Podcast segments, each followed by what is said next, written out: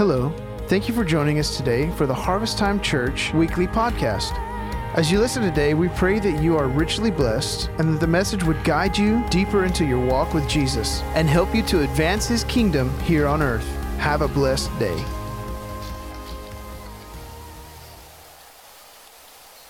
How's everybody doing this morning?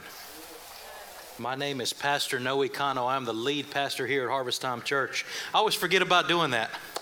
Um, if it's your first time here, like Pastor Jim said, hey, thanks so much for being with us, joining us with us this morning. And uh, I really believe that this morning God wants you to get it. It's not a bad thing, but today we're focusing on that His presence purifies.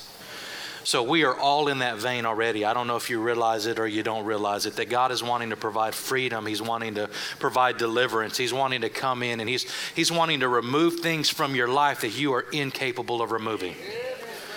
You got to realize that. You know, I think a lot of times people have it in their mindset that it's just sure willpower. If I just fight strong enough or if I just refuse it long enough, it will remove itself. Well, let me tell you what. We're in a fleshly, sinful body.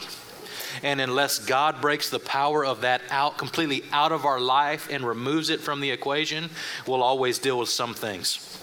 So, this morning, uh, we're going to look at how His presence purifies.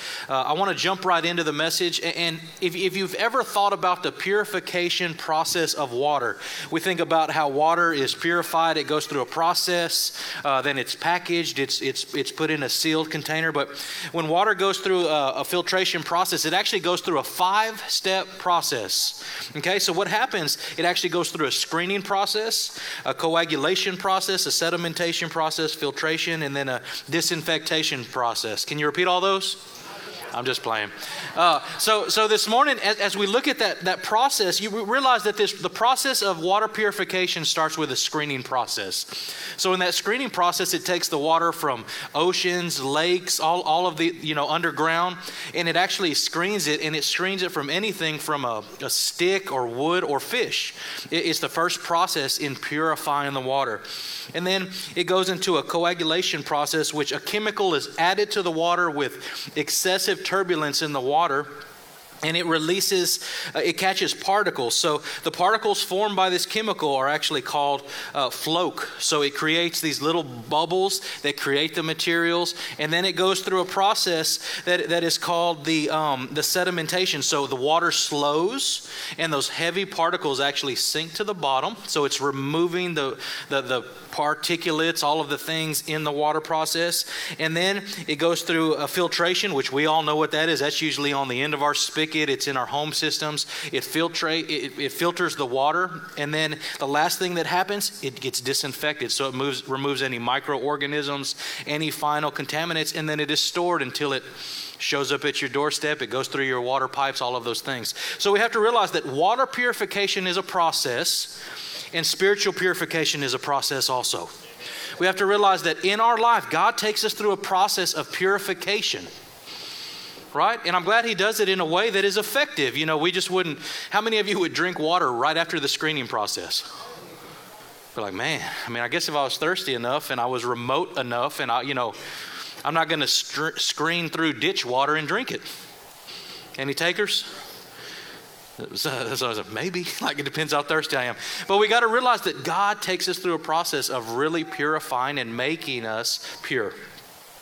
1 Peter 1 2 through 2, and then verse 9 it says, We who have been chosen according to the foreknowledge of God the Father, through the sanctifying work of the Holy Spirit, to be obedient to Jesus Christ and sprinkled with the blood, grace and peace be yours in, in abundance. In verse 9 it says, You are receiving the end result of your faith the salvation of your souls. Now, did you get that last part? It says the salvation of your souls. It doesn't say the, the, the salvation of the body or the salvation of the spirit. It's talking about the salvation of the soul. So when we think about our soul, the soul part of us is our mind, our will, and our emotions. How many of you know that we need work in those areas of our life? Our mind, our will, and our emotions. We got to realize that, uh, think about it this way that you are a spirit, you're a spirit being, that we live in a body and you have a soul. That's the best way to separate the three, realizing that you have three different parts of your body, yet all three make up who we are. So the mind, the will, and the motions, the saving of the soul. Ezekiel 36, 26 through 27, it says, I will give you a new heart and put a new spirit in you. I will remove from you your heart of stone and give you a heart of flesh.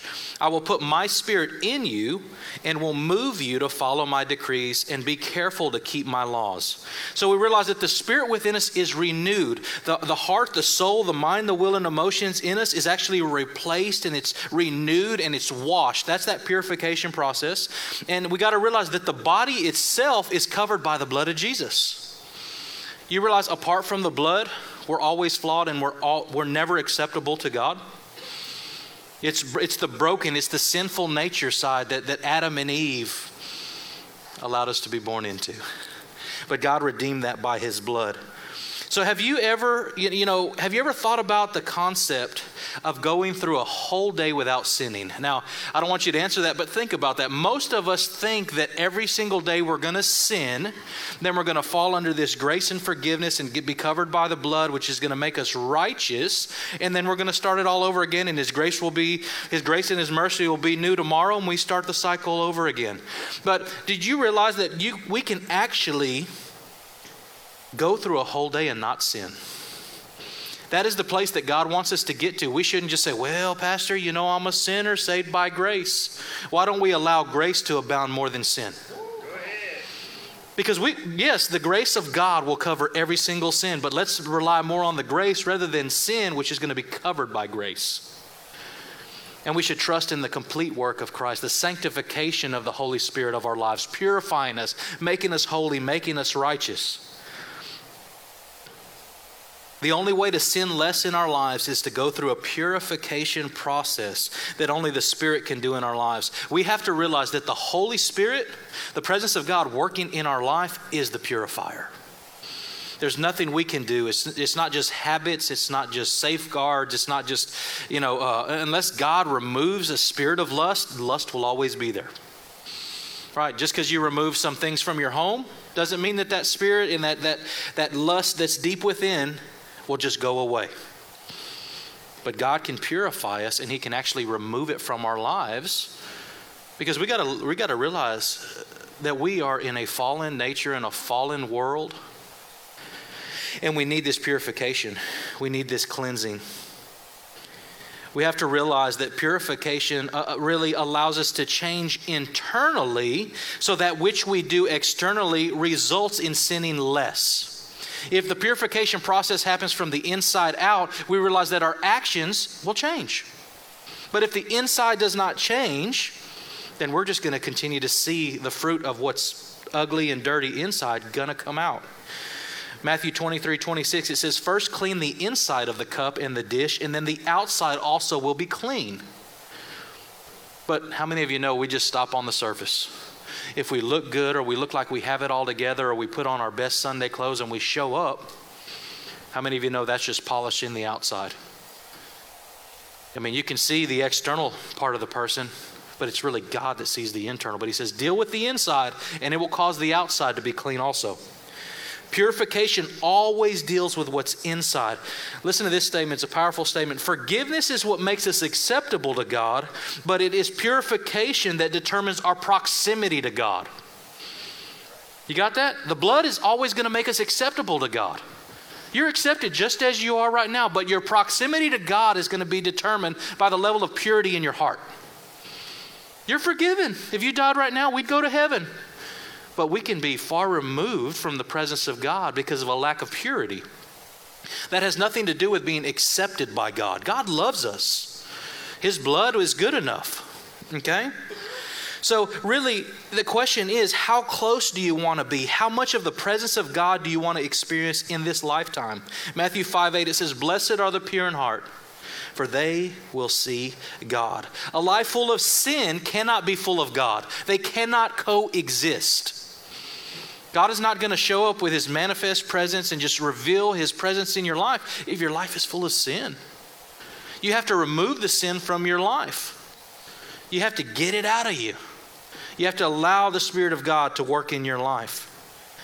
To experience the, the presence of God in a greater measure, you have to allow the Holy Spirit's sanctifying work to purify you.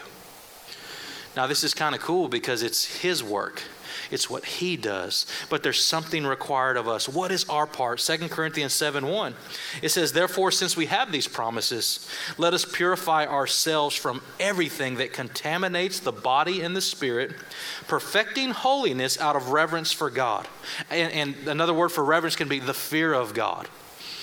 Realizing that God is who he said he was, who he is, and he's to be taken serious. We have to work with the Holy Spirit and be obedient to his leading to perfect holiness. So, so here's what this practically looks like. James 4 8 through 10, it says, Come near to God, and he will come near to you. Wash your hands, you sinners, and purify your hearts, you double minded. Grieve, mourn, and well. Change your laughter into mourning and your, your joy into gloom. Humble yourself before the Lord, and He will lift you up. So we realize that it says, Wash your hands. How many of you know the washing of your hands is an external thing? Right? I can, I can get my hands caked full of mud, and then I can wash my hands, and externally, what? I'm clean. But here it says also purify your hearts. So I'm, I'm, trying to help you realize that, that when we talk about the sin, it's what happens outside of the body. But the, the purification is what happens on the inside of the heart.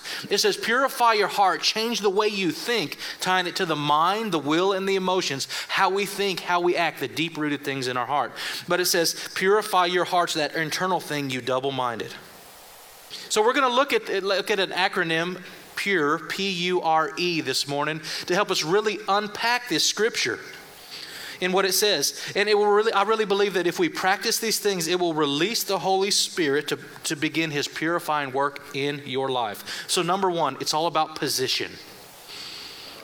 You have to position yourself. What does it say? It says, come near, draw near to, move yourself close to God. Many of us as sinners, what do we want to do? We want to separate ourselves from God. We don't want to have anything to do with God. Maybe we come to church and we feel judged because of our sinful nature or our willful sin in our life. Kind of like pop our collar and kind of sit down, sink down in our seats. We want to show up and do the right thing, but we realize we're really guilty. But I'll tell you what, if you come into the presence of God, there's a process of purification that begins to happen by our drawing near, by our coming close. Psalms 139, 23 through 24, it says, Search me, God, and know my heart. This was a psalm that David, you know, I believe he probably prayed this often. He says, Search my heart. He says, Test me and know my anxious thoughts. Lord, look at my mind. See if there's anything in me. Look at my heart. Test my heart. Check my motives. How many of you know that, you know, your heart is sometimes very evil? Now, most of us are smart enough that we don't open our mouths, but if we said everything that our heart thought, it would be really bad. Right? You know, the scripture, what does it say? Out of the abundance of the heart, the mouth speaks. Now, sometimes we're foolish and we speak those things out, and once those words are escaped, guess what? They're almost impossible to get them back. But he says, Know my heart, test me, know my anxious thoughts. And then verse 24 says, See if there's any offensive way in me, and lead me in your way everlasting. You know, and this is, this is allowing God as we draw near to Him to search our heart. I think there's times where I, I believe that we walk through maybe these prideful moments where we think we have it all together. We think we're doing the Christian thing. Maybe you had a good day yesterday and you said, Pastor, I don't think I sinned. And you may have not, but we have to allow God to continually search our hearts that we don't get out of this sinful rut and get into this prideful rut. It's saying, Lord, continue to cleanse, continue to purify. But how do we do this? We draw near to God. Drawing near to God causes our sin and failure in our life to be caught. This is the screening process that happens. Just like we talk about that purification. We draw near to God, there's going to be things that caught in that filter. And you know what happens in this screening process? It's not like God sees it and He's like, wow, this is pretty ugly in your life. And He doesn't throw it back in the water and let it continue through the process. That screening process captures the things in your life that will contaminate the spirit, and He grabs those things and He removes them from the equation. He doesn't allow those things to continually go through the purification process. He removes them from your life, which is the purification process. You got to really, he is in the in the business of changing who you are. When you, you, you look at the water at the beginning and the water at the end, it'll probably look completely different at the end. You're like, I drank that water? Yeah. But it went through a process of purification. Come to God just as you are and allow Him to reveal areas in your life that you need repentance of and allow the Holy Spirit's pur- purification to happen. You realize it's our responsibility to repent, but it's the Spirit's responsibility to lead us through the sanctification. He does the internal work. We do the external confession of sin in life. There's some people who don't believe in confessing or asking for forgiveness, and they say, hey, well, once you've been covered by the blood, you don't have to repent anymore. If that works for you, good luck. I mean, I don't feel good unless I say, Lord, I mean, I'm not going to, I mean, I remember if I go way back when I first confessed Jesus as Lord and Savior, and, and I'm like, that right there, that confession was good enough for, oh man, no. I feel like I got to be real with myself. I got to be real with God. I got to say, Lord, all of these things in my life, I've fallen short. And then he says, Son, daughter, I, forgive you. I release you from those things. And it's, it's, you know, so there is some balance. I know, you know, the Catholic Church is very big in confession. And I'll tell you what, confession frees you. It releases you. Those things that are spoken out are healthy things. I think as the church, not the Catholic Church, we probably need to do more confessing. Say, Lord, these hidden motives, as I draw near to you, these things that are exposed, it's not that God doesn't know they're there. Do you realize that? We try to hide those things, but that screening process will always catch those things. But we have to repent. We have to say, Lord God, I repent from this and allow the Holy Spirit to purify us. But many of us don't want to come near to God because we're full of shame from sin and impurity. But we have to realize the only way to get pure and remove those impurities is to draw near to God. Position yourself in His presence, and you will be purified. So, number one, how do we allow the Holy Spirit's work into our lives? We position ourselves. We move close to God. Number two, we have to understand forgiveness and purification. I want to separate the two because I feel like you know our thought process is well forgiveness is purification i'm going to challenge you this morning that forgiveness is not the same thing as purification okay forgiveness has to do with the external sin of which i commit Purification has to do with the internal work of the saving of my soul, what is inside before it comes out. So we have to understand that He is faithful to do this. He will purify us. Forgiveness is not the same thing as purification. 1 John 1 9, it says, If we confess our sins, He is faithful and just and will first forgive our sins and purify us from all unrighteousness. Why does He separate the two? Why does he say forgiveness of sin and purify us from all unrighteousness? Both are important. Both are required. Now, realize it says we have to confess our sin. If we confess, that's the linchpin of this phrase. If we confess. Now, confession requires you to open your mouth. I have never heard of a silent confession. Now, as a pastor, I know that we're in the Facebook world sometimes and we will put out general prayer requests. I, I mean, I'm not going to use the word hate, um, when people put a, I have a generic prayer request, please pray. No, no specifics, unspoken. I don't want any details. It happens a lot. Now, I mean, I don't believe Facebook is the place to throw your laundry out and be careful what you say or don't say, but I believe that the, the, the, the focus of acknowledging what you have need of, God will meet it more specifically. And most of the time it's because we don't want to be exposed. Maybe it's something personal that we don't want, but it says confess your sins. First and foremost to God so that you'd receive forgiveness, but then to one another so that you might be healed. There has to be something, but a confession is something that you have to say. It has to come out of your mouth. But realize the two things. First, he's faithful to forgive sin. And secondly, he's faithful to pure, purify us from all unrighteousness. So when he purifies us, guess what he does? He makes us righteous. Righteous is, is, is being in right standing with God, it makes us right but it's forgiveness of sin that makes us acceptable. You got to separate the two. We're accepted just like we are the good, bad, and the ugly. The habits or the sin or the addiction that's in your life right now, God accepts you under the blood of Jesus. But in His presence, He wants to purify you, He wants to remove that thing far from you so that we don't continually sin.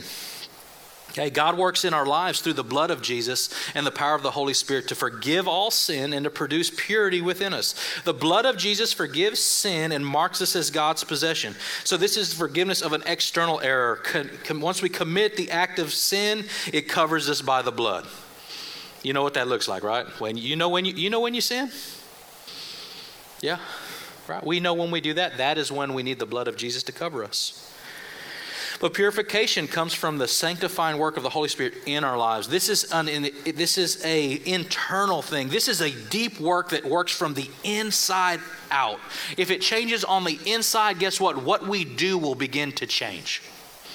But we're so worried about trying to change what we do, but we're not worried about changing the internal. But this is just yielding to the presence of God. Guys, this is why it is so, when I talk about this presence series of being in the presence of God, being in His presence changes everything. It allows the, it, as we draw near to his presence, it allows the internal work of the Holy Spirit to release us to this place of righteousness. And it removes the sin from within so we don't continue to be the sin. As long as it's inside, guess what? It's going to keep coming out. What happens if it's removed? It can't come out because it's no longer who you are. Man, that's some good preaching. I'll clap for myself. You guys, I don't know, I don't know, I don't know if you guys are being convicted or if you're getting this, but this is a big deal. We have to realize that the internal work produces external results, dealing with the mind, the will, and the, in the emotions. It is fixing what's inside. So, what's the problem with just focusing on forgiveness and not purification? Let me tell you what happens. We sin, we repent, we're forgiven, and we're thankful. We're like, yes, thank you, Lord, for your grace and your mercy. Well, then the next day starts. Man, I sin again. I repent again. I'm forgiveness. Receive it. I'm thankful. But but this time I'm a little more discouraged because of a habit of sin or a trend of sin, and I cannot get out of the rut. You ever been there? Those deep ruts in our life that we cannot break the habit of sin, you know, or this stronghold or this issue in my life, and you just, man, you're on the merry-go-round you write it sin, repent, forgive, thankful. Sin, repent, forgive, thankful. And, you're like, and me as a pastor, I'm like, how long do you want to ride that merry-go-round? Do you realize the only way to break that cycle is to get off of the merry-go-round? The way we do that is by sanctification, purification, changing the internal. We change the internal, it changes the external. Purification deals with the root of sin within us and it actually removes it so it can no longer come out because it's no longer there you know, every now and then, I love, I love our church, I love our families, and every now and then we will get a, a baby bomb. That's what I'm going to call it in this women's restroom. A pamper that will sit there.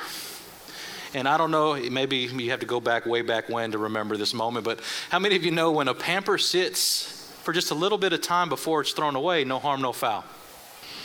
What happens two or three days later if nobody knows about that pamper, I've walked in this side room and I'm like, Lord Jesus. I start looking. Lo and behold, the poor little innocent baby who couldn't help it, and the ugly came out.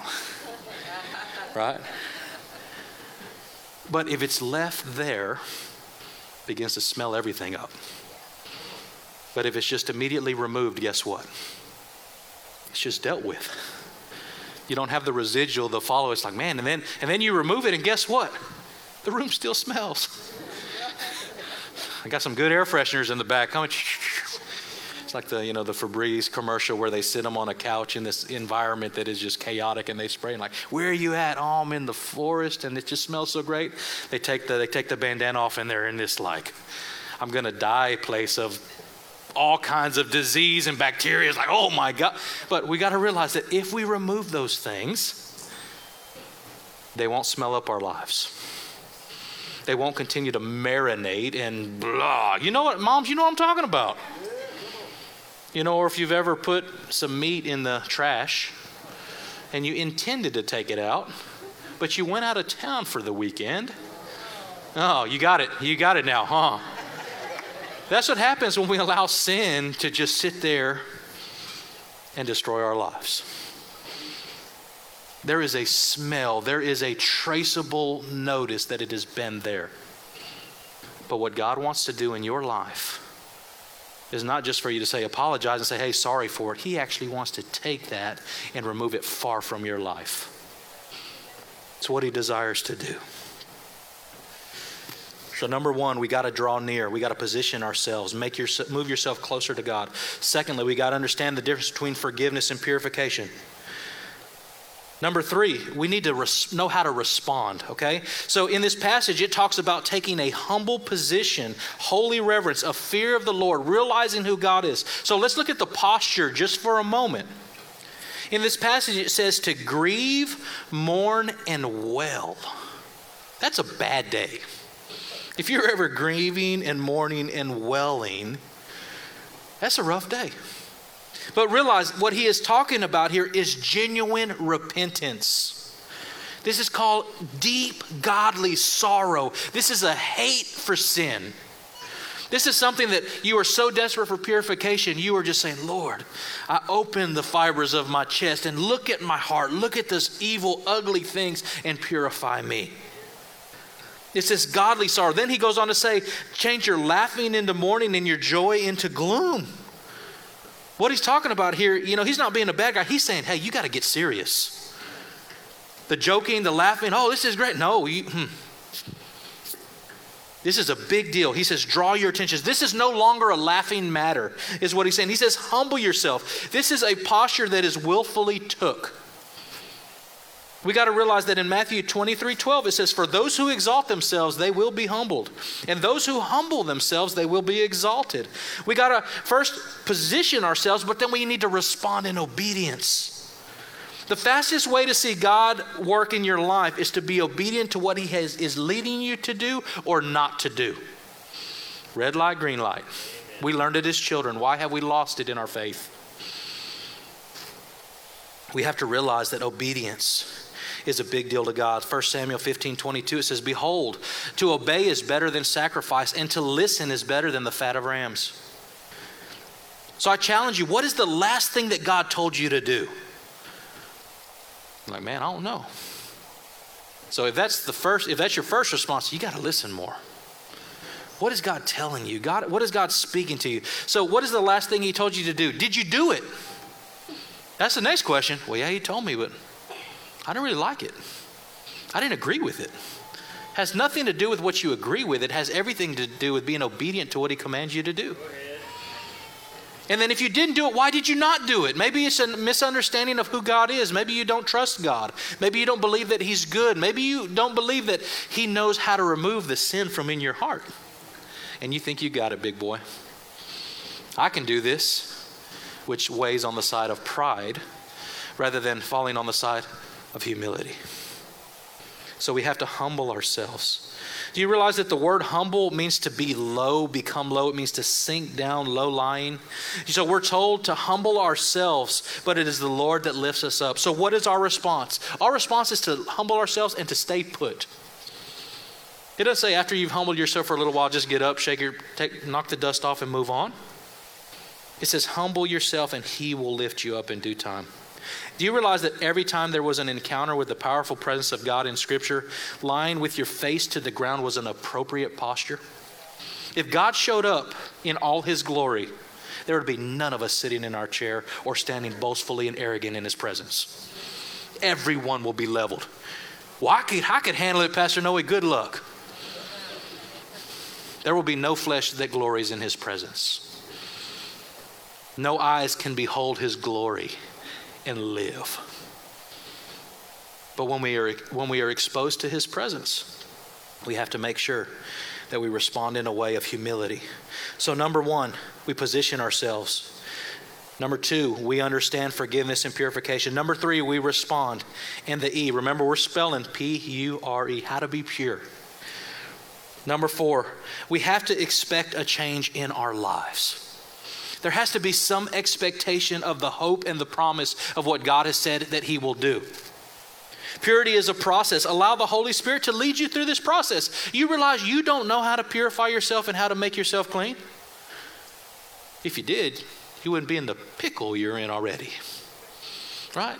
You wouldn't be in the place of habitual sin or in bondage or any you would already be free. But many of us are fighting against the chains. We're rattling the prison gates, and we cannot get free. But it is in expecting for the God of all hope to come. And at one word, the prison gates are shattered. In one word, the chains that have bound us for a lifetime are breaking are broken off of our wrists and off of our hands and our feet, and we're free to be all that God has called us to be. We have to realize that He will always do what He says He will do. He's a promise keeper. So, number one, we got to expect what? Change. We got to realize it says, Be confident of this, that he who began a good work in you will carry it on to completion until the day of Christ Jesus. Philippians 1 6. So we have to change our perspective. I have to realize that I have been changed, I am whole, and receive it, but also expect it. When I ask God to work in my life to remove something, now I'm waiting on Him. But it's until I acknowledge that or I allow Him to come that I'm just fighting on my own. But I should expect God. Maybe I've asked God for healing and I've been I've been prayed over. Well, now I'm just saying, Lord, it's up to you now. I've done everything you've asked me to do. Now it's up to you. Expect a change in your life. Number two, we, we got to expect freedom. Why would we ask for freedom and, and not expect freedom? That, that's, you know, that's kind of a. It is for freedom, you've set us free, but why? Oh, well, so I can be reshackled. No, so that we could be free. That's the whole point. But if I receive freedom, guess what happens? It says, freely I have received, freely I can give. But if we are all bound and we are all shackled, none of us have the keys to set others free yet. But if I receive freedom in my own life, guess what? I can give freedom to you not by my own strength, but by what God has given me and released in my life to that same measure, I can release it to you. So I'd rather be a church full of free people rather than a church full of bound people, shackled people. Now, we've been talking as a worship team about expressive worship and, and taking our church on a journey of where we are a house of worshipers. As long as you are bound, you will never be free to dance in this house. But if you've come to the place of where those shackles have been removed and the prison gates have been flung open, whatever foolishness it looks like, I'm going to shout, I'm going to praise, and I'm going to dance. Now, we're, we're, we're careful because I'm a worshiper too. You I don't ever want to judge somebody by the external perspective, but I do believe that the internal work will cause itself to be made known visually. If your favorite football team scores a touchdown, and I'm talking about the rowdy fans in here, I'm not talking about the ones that are like, oh, good touchdown. I'm talking about the ones that fly off the couch, flip the chili bowl over, and they have a great party. I'm talking about those kind of celebrators. If we can celebrate like that when our team scores, why would we not celebrate like that when God has set us free of something? Why would we not do that? You're like, well, Pastor, it's different. Oh, it really is. No, the difference is you don't have a wisdom and revelation of the work that God has done in your heart and what He's really set you free from. And you're too reserved and conserved. You want to get back in that box of being bound. You want to know how to keep the chains off? Once the chains have been removed, keep moving around. Frail your hands. If you're dancing and you're moving, devil can't shackle you again. You got too much movement in your life. You're so used to being bound that you don't know what to do when the chains have been removed because you think by the lies of the enemy that says you're not free. But I'll tell you what, once you've been set free, if you allow praise to be expressed through your life, you will continue to move in that freedom and you will remind the enemy that you've been set free. We got to expect freedom. 2 Corinthians 3:17 says where the spirit of the Lord is there is freedom. And I'll tell you what, the spirit of God is moving through the life of this church. He's giving you the key. Somebody like, no, no, no, no, I'm okay. It's okay. He'll find somebody else to give that key to. And when they find it and they release those chains, freedom will happen in this place. You got to start saying, I am no longer this, but I am free. You need to begin to declare that with your mouth. Proclaim freedom if you don't, even if you don't fully see it yet. So we expect change, we expect freedom. We should also expect it to take some time. You know, I love those moments of where God just will radically shake our life and immediately produce change in our life. But there are times in our life it just takes time. And what do we do in that moment? We just wait and we don't get in a hurry. That's something we've been trying to practice as a church. When God is doing something in the room, we don't want to just say, okay, well, what's next? Okay, the agenda is this. Okay, oh, we got communion today, so let's go to that. Or Pastor Noe has this awesome message I've been waiting to preach. Like, that's not the goal, that is not the motive. When God is doing something, we must pause. Because that's the time sometimes it takes to receive the breakthrough. I know it's hard. I, I, know it's challenging. How many of you have ever fought with that disengagement? It's like, man, this service is going, and you're like, what's for lunch? You go around, look at this nice big red clock, and you're like, man, it's 12, 15. What are we doing? But you're disengaged of what God is doing. You know, I wake my kids up in the morning and say, hey, get up, it's Sunday. It is the most exciting day of the week. Not just because your daddy's preaching, but because what the Lord has done, and we all get to come together and celebrate that. That's what we get to do every it's a privilege. It's a blessing. We get to. You know you don't have to, right? You get to. Man, y'all got to get excited, man. Wish I, I wish I would have saved worship to the end. We would have seen if you're really getting it in Isaiah 40, 31, it says, But when they who wait for the Lord, they shall renew their strength. They shall mount up on wings like eagles. They shall run and not grow weary. They shall walk and not faint. That is what happens when we wait on the Lord. He begins to work, He begins to energize, He begins to renew, causes us to run and not get tired, walk and not faint. So expect it to take some time. Daily allow time in his presence. I hope that every single day of your life you are carving out time for to be to just sit in the presence of God. And I'll tell you what, there's mornings I get up, I get dressed, I get my coffee, I sit in the recliner, I back it up, I start to pray, and I check out for 15 minutes. And then I wake up and say, Oh Lord, your presence is so refreshing. And I wake up and it's like my strength is renewed sometimes. But I, am carving out times, and you know, I don't even think God cares if you sleep through that moment in His presence. He just wants you being in His presence. You say, Well, Pastor Noe, I can't focus. It don't matter. Just be in His presence. I don't even know what to pray. Don't say anything. Allow Him to do whatever He wants, but make room for His presence in your life.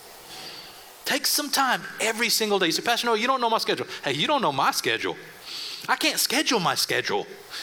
Stuff just comes up. It's like I asked Becky because we, we, man we've had a super long week. I said, "What's the schedule look like?"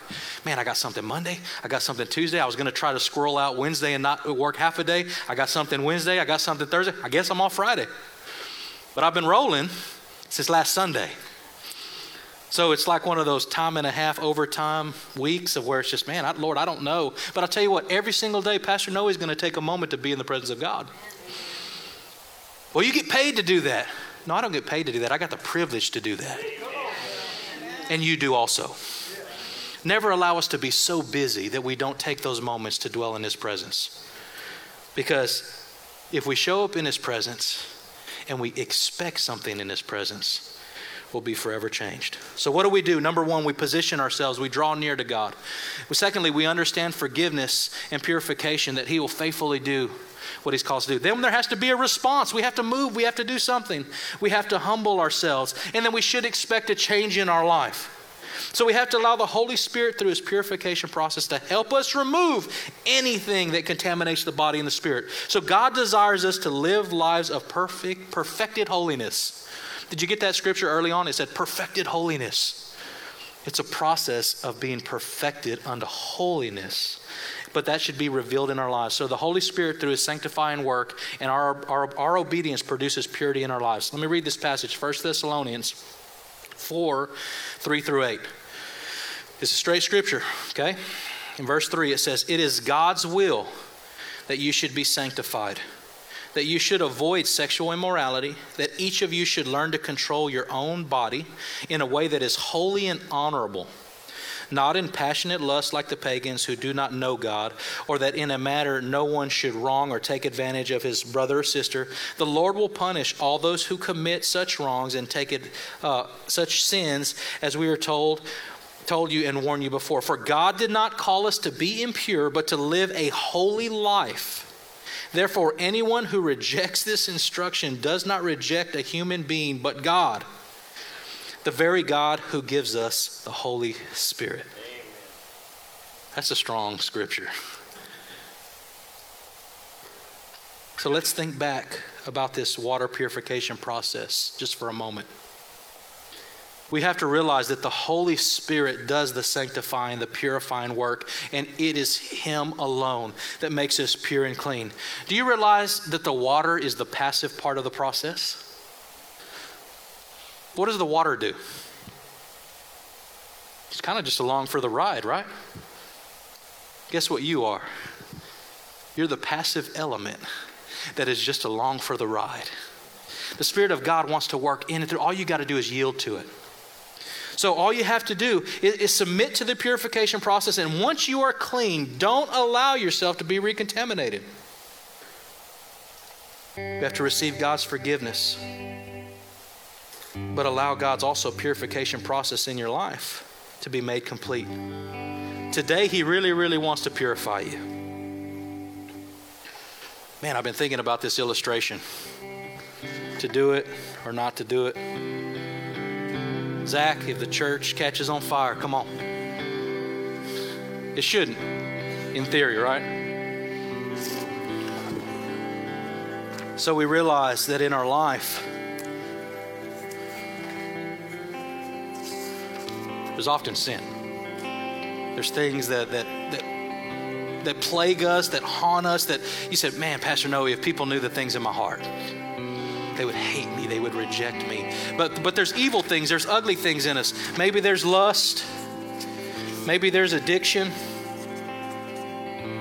You know, all of these things in our life that, that, that, cause us to not be holy, to not be righteous. And then we allow the blood of Jesus to cover them, and it covers those sins, covers them by the blood of Jesus. But how many of you know sometimes they're still just there? We're forgiven, and, and what happens in our life, it, it is really the equivalent of those things being uh, in our life. And I, I believe, even to a measure, that the blood of Christ kind of he deals with them. But let me tell you what purification does. Whatever your issue is, pretend it's on this paper.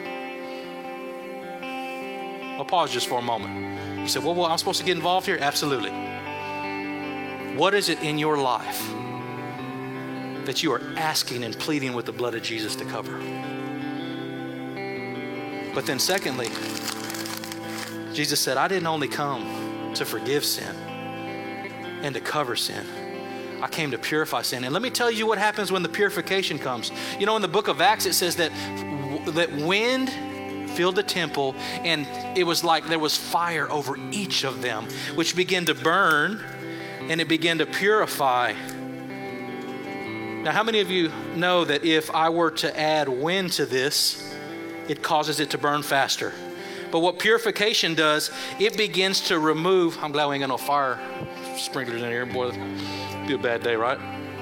But that purification, we just allow it continue to work. Wait a minute, I thought it said sin. I thought it said lust. I thought it said addiction. Well, what happens when that process keeps happening? It begins to burn up everything that we used to be and it removes it and we are no longer it. Now, I could get you to come back and give it just a little bit more and I'm, I can let somebody try to rebuild and refashion. Almost there. I want to melt my pulpit either. That'd be a bad day.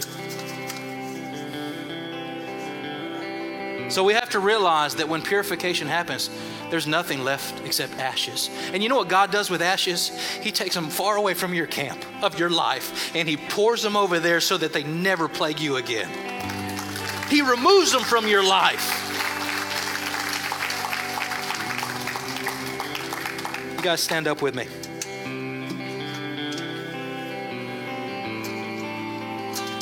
God wants to do a work of purification in our lives. He is pleading with you today. But all he says is just allow the Holy Spirit into your life and allow him to do the work that I sent him to do in your life. Submit yourself to the purification process. Say, Lord, I got a lot of junk in my life. How many of you are there? Say, Lord, I got a lot, I'm pretty messed up. You sure you can use it? Oh, yeah. Because I'm going to screen you. I'm going to purify. I'm going to take you through a process that you're going to come out pure. in every area of your life. If that's you this morning, you just need to touch from Lord. Lift your hands to heaven. Say, Lord, you know the things in my life that need to change. So repeat after me. Say, Lord, here I am. Purify me. You are faithful to purify me to all unrighteousness. Confess that I am a sinner. So here's my heart. Forgive me, purify me, cleanse me from the inside out. Do the, do the work that only you can do. In Jesus' name. Lord, I thank you for each one here this morning. God, I pray that you would do a deep work, an internal work that forever changes us. God, I pray that your Holy Spirit would not stop until we're made pure.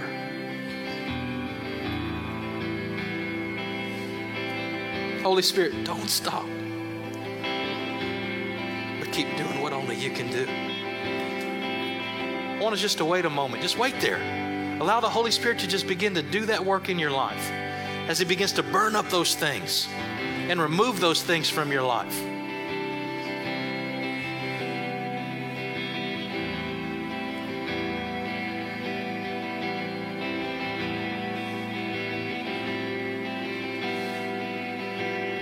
Lord, I thank you, God, that you never stop working on us.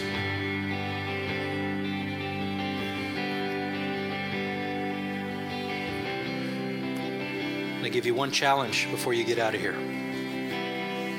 This week, anything that the Holy Spirit reveals in your life that needs to go, get rid of it. Pastor Noe, but you don't know. I don't understand. The Holy Spirit understands. And if He says it needs to go, it needs to go. Don't justify it, don't compromise it.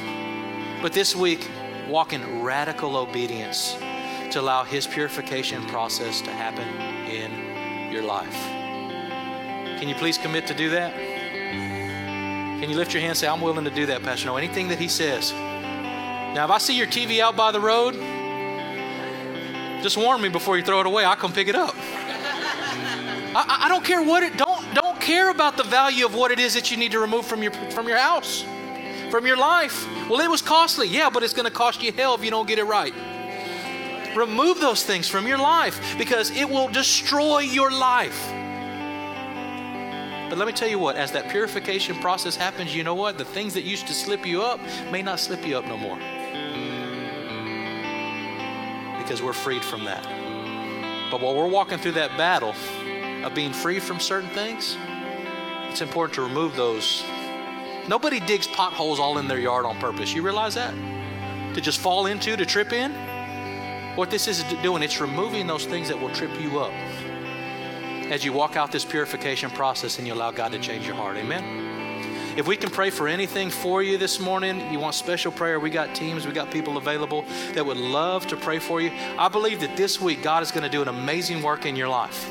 I don't know how many of you are joining life groups or not joining life groups, but I would encourage you. Life groups, we're continuing this conversation, taking it a little bit deeper, making it a little bit more personal. Life groups are the key to help you grow. Life groups are the key that hold you accountable to certain things in your life. Well, Pastor Noe said I need to listen to the Holy Spirit, and this is what the Holy Spirit said to me. Well, guess what? That life group can hold you accountable to that. If you're not a part of a life group, I would love for you to be a part of a life group this week. Make a commitment to do it. It's going to be worth it. We love you guys. Be blessed. Hey, next week we're going to look at that His presence actually reveals purpose. So join us next week for another awesome time. You be blessed. We'll see you next week. If I can do anything for you, please let me know. Thank you for joining us for the Harvest Time Church podcast. We hope you've been encouraged and empowered. If you'd like more information about our family, please write us at 42 FM 2540 South, Bay City, Texas 77414, or check us out on the web at harvesttimebaycity.com.